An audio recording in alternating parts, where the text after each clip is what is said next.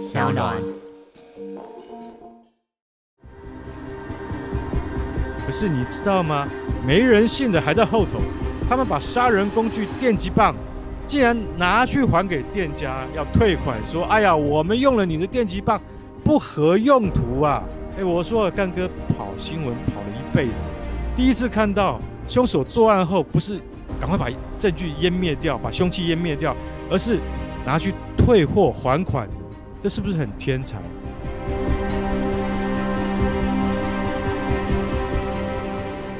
大家好，我是干哥，欢迎大家收听干哥真实事件簿。好，我们今天要讲的是一个我跑过的新闻里面行为最夸张、手法最凶狠、动机最邪恶这个故事，就是亡命鸳鸯蔡晶晶与曾志忠的故事。二零一二年五月四日，花莲丰滨乡猫公溪出海口出现一具了女性浮尸，她的手脚被绑。颈部缠绕着铁丝，辖区凤林分局查遍了花莲县的失踪人口，但是都没有办法找到符合特征的对象，甚至与邻近的台东县警方联系，仍然没有具体突破。最重要的线索是死者身上的假牙，大家可能常看美国警察 CSI 犯罪现场，从假牙的来源往回追查。因此而破获了许多重大的杀人案件，但是这是在台湾花莲的一个乡下，可不是一件容易的事情。尤其台湾犯罪治安查缉系统，除了口卡、指纹、通联这些要件之外，DNA 的技术虽然已经堪称完备了，但是齿模比对仍然处于起步阶段，所以初始的侦查。非常不顺利，而凤林分局侦查队长骆贞辉见没有家属来认尸，直觉此案或许并没有想象中那么单纯。可是死者不是一个年轻女子，她的穿着朴素，看起来不像风尘女郎，所以这更加深了办案的难度。于是骆贞辉到了知名庙宇花莲的天后宫去请求开示。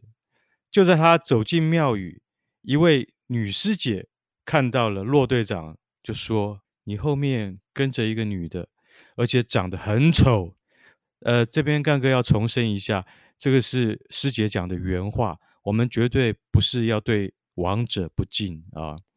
然后女师姐说，他还把他的假牙拿出来，哇！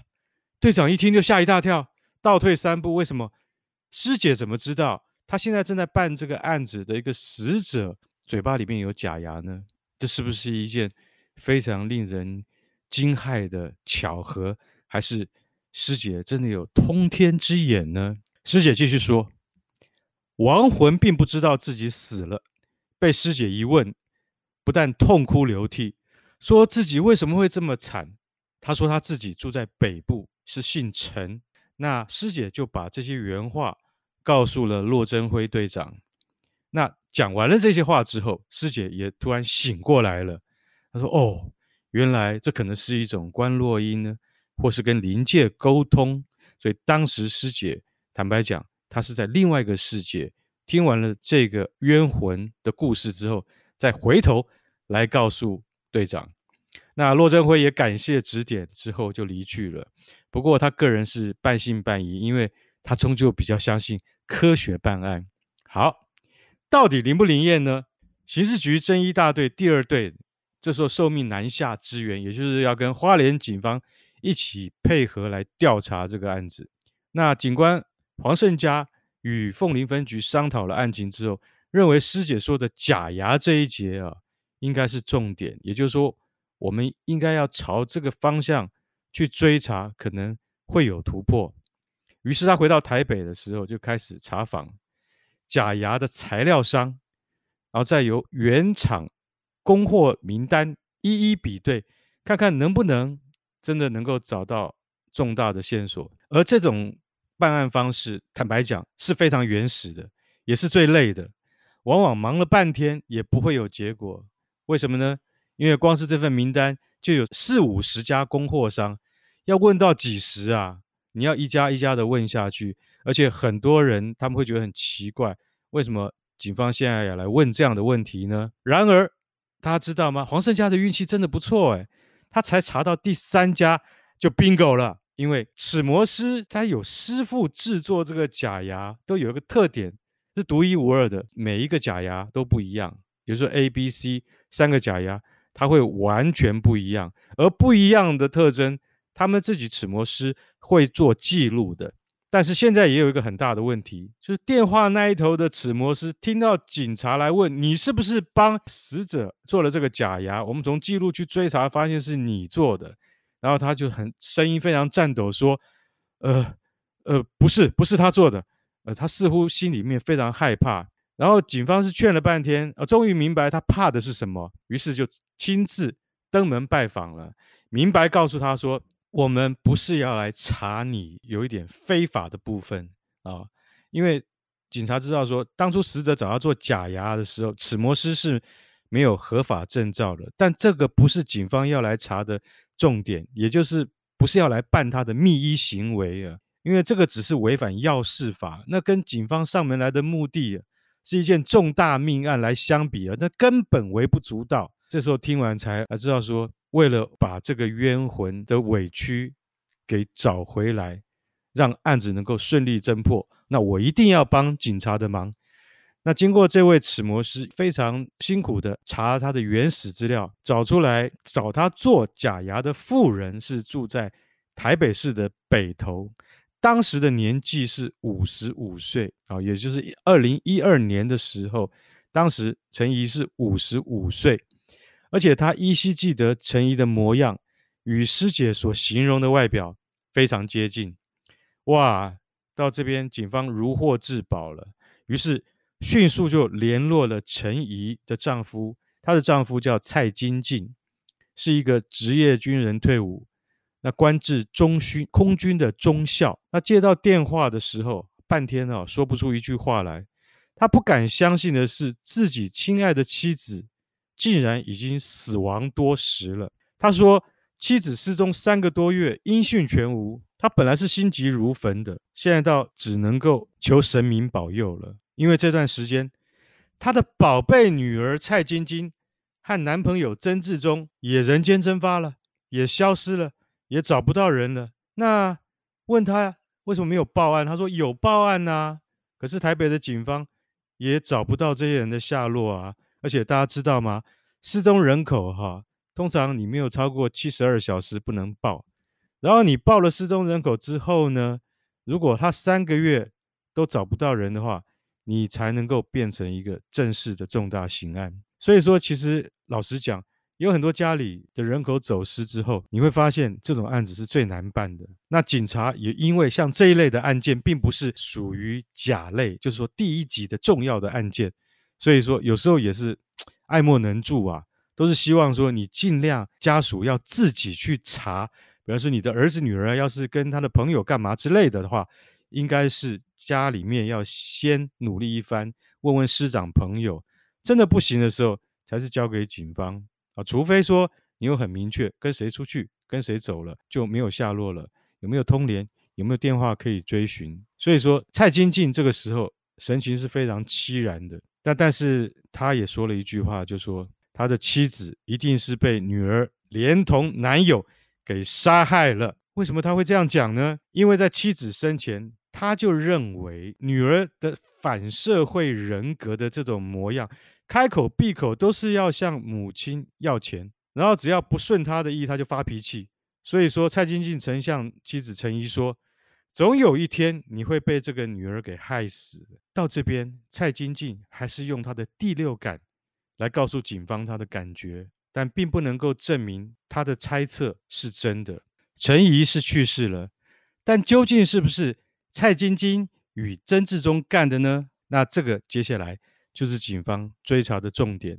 现在警网全面出动，不但哈派出大批的干员守候在这一对情侣可能出现的地点，常常去或最爱去的地方。但是呢，他发现这对情侣狡猾的程度是你想象不到的。因为曾志忠跟蔡晶晶他们不用手机，诶，他们以前打电话回家都是用公共电话。显然，这就像蔡晶晶所言，他们在还没有杀害妻子之前，就已经筹划要如何躲避追查了。但是像这样子的小聪明是难不倒警方的。为什么？因为这个时候干哥要讲一下办案技巧。只要有次数足够的通联记录，经过发话热点的三角比对，还是可以锁定你的目标大致的行机模式。而且只要他们不改变，警网的搜索与压迫就会越来越紧致，就好像是一个袋子，把那个袋口开始拉紧、拉紧、拉紧，到最后你还是会插翅难飞。果然，警方锁定一家在北市大安区的网咖。发现蔡晶晶跟她男朋友的发话就是在这个热区里面，而且他们进出这里已经超过三个月了。老板印象很清楚的说：“啊，这对情侣每次一来都好像那搬家啊，所有的家当都带来，还在他的店里面洗澡啊、睡觉啊、吹头发啊，连棉被都自己准备。你有没有看过去网咖？当然我们知道有很多宅男，也不是宅男哈。干哥现在跟不上这个时代潮流，我只知道说。”以前我们看到那个网咖哈，知道很多年轻朋友，他可能一待就待半天或一整天，他都可以不用出来，他连吃饭、吃喝拉撒都可以在里面。好笑的是，这两个人在老板眼里不年轻的吧？对不对？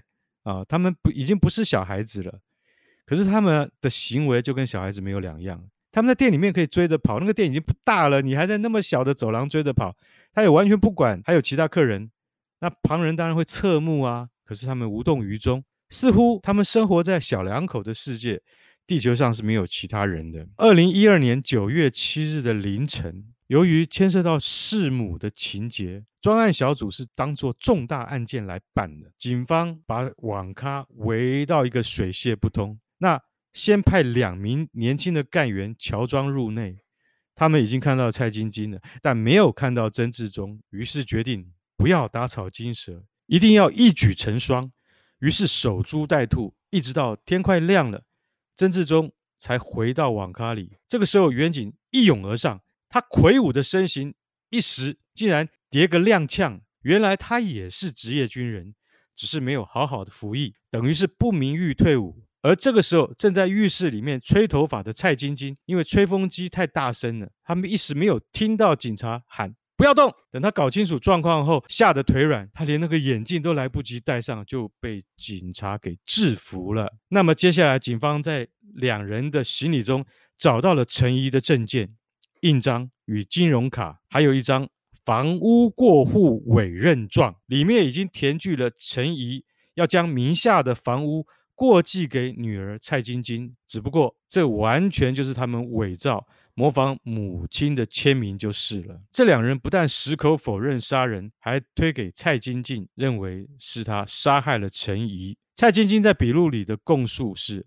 我的父亲是撒旦。”蔡晶晶不但妻子遇害，自己也被诬告，他可能是世界上最无语问苍天的父亲了。专案小组。在逮到这两个人之后，移师回到花莲凤林分局，因为你要回到那个遗体被找到的现场去重建，他们必须要走过一遍，究竟是怎么到花莲、怎么弃尸、怎么逃逸的整个路线。但是这两个人依然完全不配合，坚决否认犯行。但是这个时候说也奇怪，侦查室里应该不会有像那种腐败食物的臭味，可是大家都闻到了。那怎么回事呢？一名刑警就打开房门，让空气进来，要缓和一下那个味道。不料他一打开那个门，他就马上倒退三步，转身对着蔡晶晶说：“你妈妈来看你了。”蔡晶晶马上吓得魂不附体，瞬间崩溃大哭，惨叫道：“是我做的，是我做的，是我做的。”大家知道，有时候有些狡猾的歹徒，当你在他心房最脆弱的时候，往往可以一举突破。这也是刑警用计。而终于能够让他去面对他自己的良心，于是他一五一十的把从认识曾志忠开始是如何走向这一步步的滔天大祸，都向警方给交代了。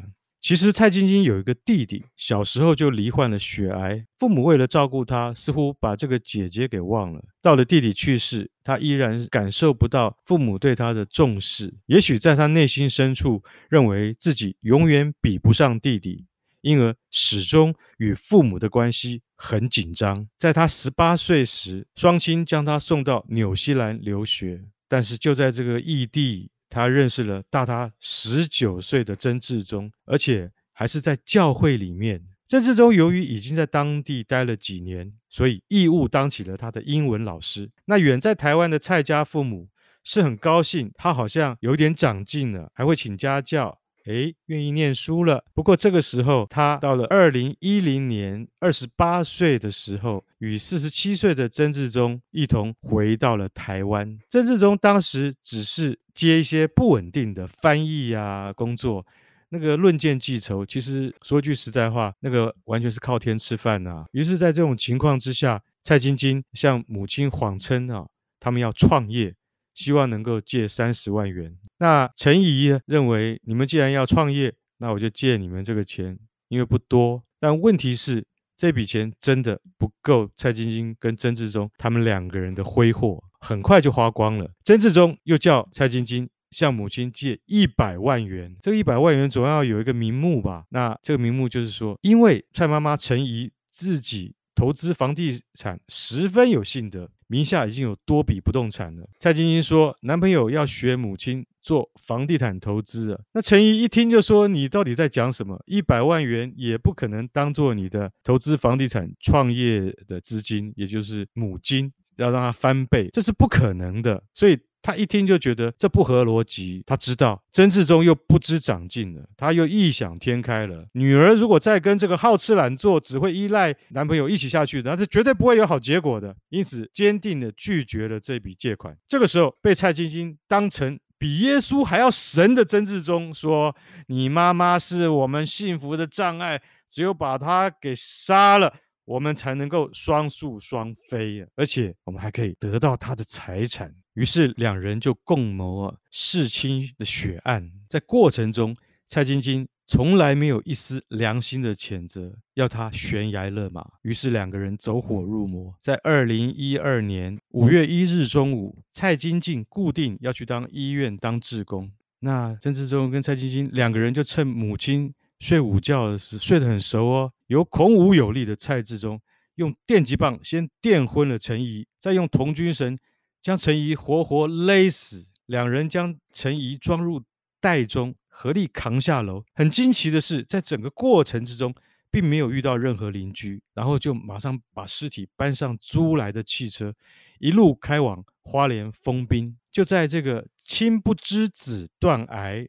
将陈怡丢入海里弃尸。这座断崖的名称。竟然和命案也有冥冥之中的巧合，大家说奇不奇怪啊？但是他们是贼心该败，万万没有料到，不过三天以后，五月四号，遗体就因为潮汐作用而飘回了丰滨出海口，被一名钓客发现而报案了。接着，曾志忠把车还给了车行，可是满车的血腥味，他实在清不掉。你说他没有去清吗？有，但是他清不干净。老板还隐约看见残留的血渍，怎么回事啊？曾某只好。谎称是说去海边捕鱼留下来，那个是鱼的血啊，所以那我赔偿你一点清洁费好吗？好，这样就了事了。案发后，车行才知道发生了如此惊天动地的大案，于是啊，老板又去庙里改运啊，又准备祭品啊，拜车神啊，希望冤魂好走啊，又臭骂那个曾志忠没有人性啊。可是你知道吗？没人性的还在后头，他们把杀人工具电击棒。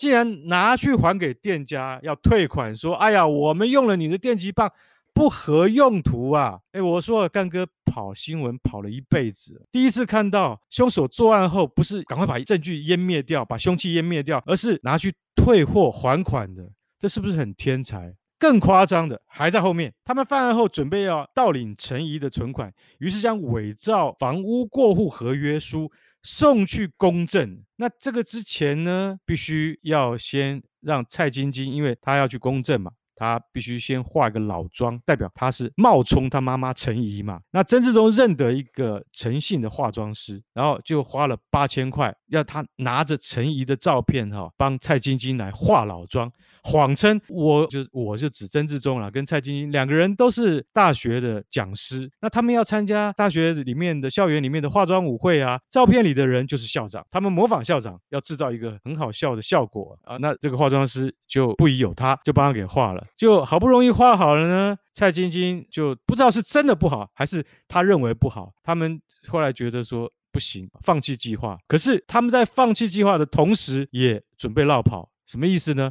也就是他一刚画好，他就认为说他们这个计策不能用。可是化妆师的钱。八千块也不要给，为了这个钱，你知道，陈姓化妆师告上了法院，两人又因为这样诈欺罪多了好几年徒刑。干哥真的是从来没有看过这么离谱的亡命鸳鸯啊！然而离经叛道似乎是这对鸳鸯的日常。两人虽然已经锒铛入狱了，却在二零一四年母亲节的前夕，在狱中签字结婚了。哎，他们两个人在监狱里面结婚，这虽然不是第一招啊，可是曾志忠。要求狱方安排他们可以圆房啊，这有时候我们不得不说脏话啊，或说粗话，因为我们跑社会看到像这样的人呢，这个唔假囡娜，你知道吗？就是不知天高地厚啊，这对他们来讲，坐牢只是换个房子住而已吗？他难道不知道他的基本权利是在坐牢期间被暂时剥夺的吗？所以当然，狱方就是直接否决。哎，郑志忠他很气哦。啊，为什么我不能跟我的老婆我们在狱中结婚？为什么我们不能在狱中圆房呢？OK，我不知道，这我觉得，我们常常讲一个天龙国的想法。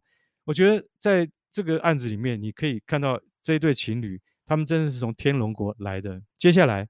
在二零一五年，他们两个还在服刑哦，而且案子还没有完全定验。曾志忠在地状指称杀害陈怡的是蔡晶晶的父亲蔡金进，而不是他。这个好像我们前面讲过，对不对？那为什么他已经是从二零一二年被捕入狱到二零一五年，虽然案子还没有判决定验，但是时隔三年，怎么曾志忠他还在强调这件事情？因为他说我有新的证据啊。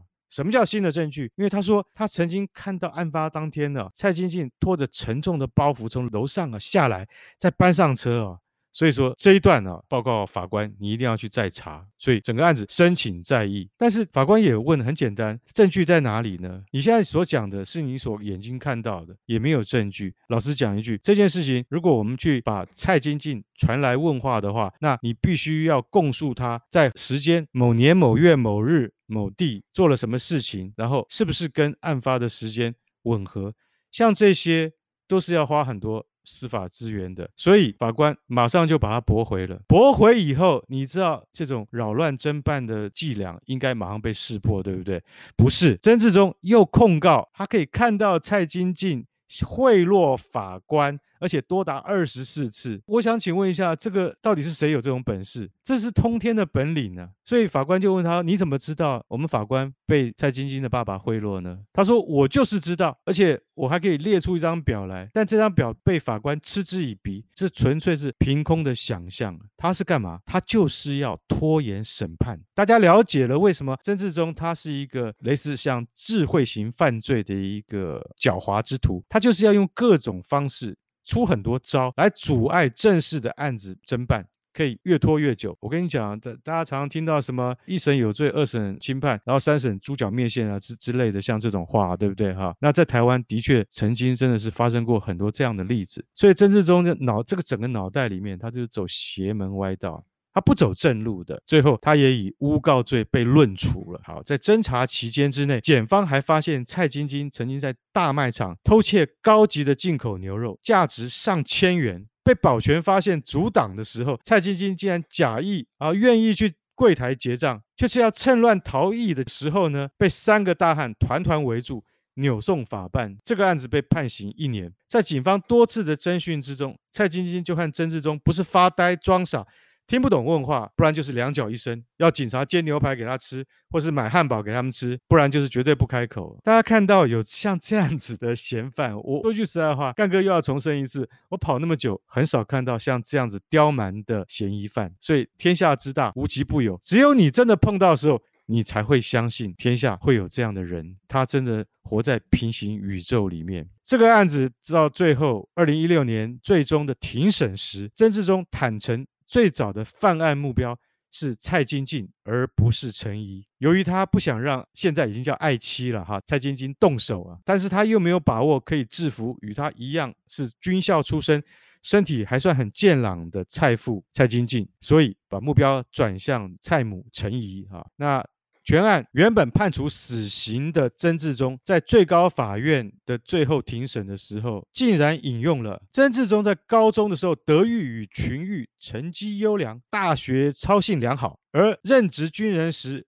屡获记功嘉奖，所以他仍然有教化的可能，所以从死刑改判无期徒刑定谳。那么蔡晶晶的部分则始终维持是无期徒刑，一直到定谳啊。所以目前两个人都在。服刑当中，故事说到这边，我要问：什么叫做就学时期品性良好，所以有教化可能？如果法官不想判他死刑，这恐怕是最差劲的理由。如今一般重大案件，凶手多半必须与被害人家属达成和解与赔偿，才能逃过一死。但是本案至今，曾志忠从来没有赔过一毛钱的民事和解赔偿费，还不断去搞出很多其他的诉讼案件，纠缠受害人，他怎么能够逃过过这个死结？大家说法律是用来保护坏人的，我觉得有时候并不是我们要无的放矢，也就是我们对这个司法人民会产生怀疑，产生不确定性。司法真的是应该要加油。干哥事件部今天讲到这边，告诉你真正的犯罪原貌与事件剖析，多半是干哥真正跑过的重大案件，与大家在此分享。别忘了要抖内咖啡给干哥哦，我们下次再见。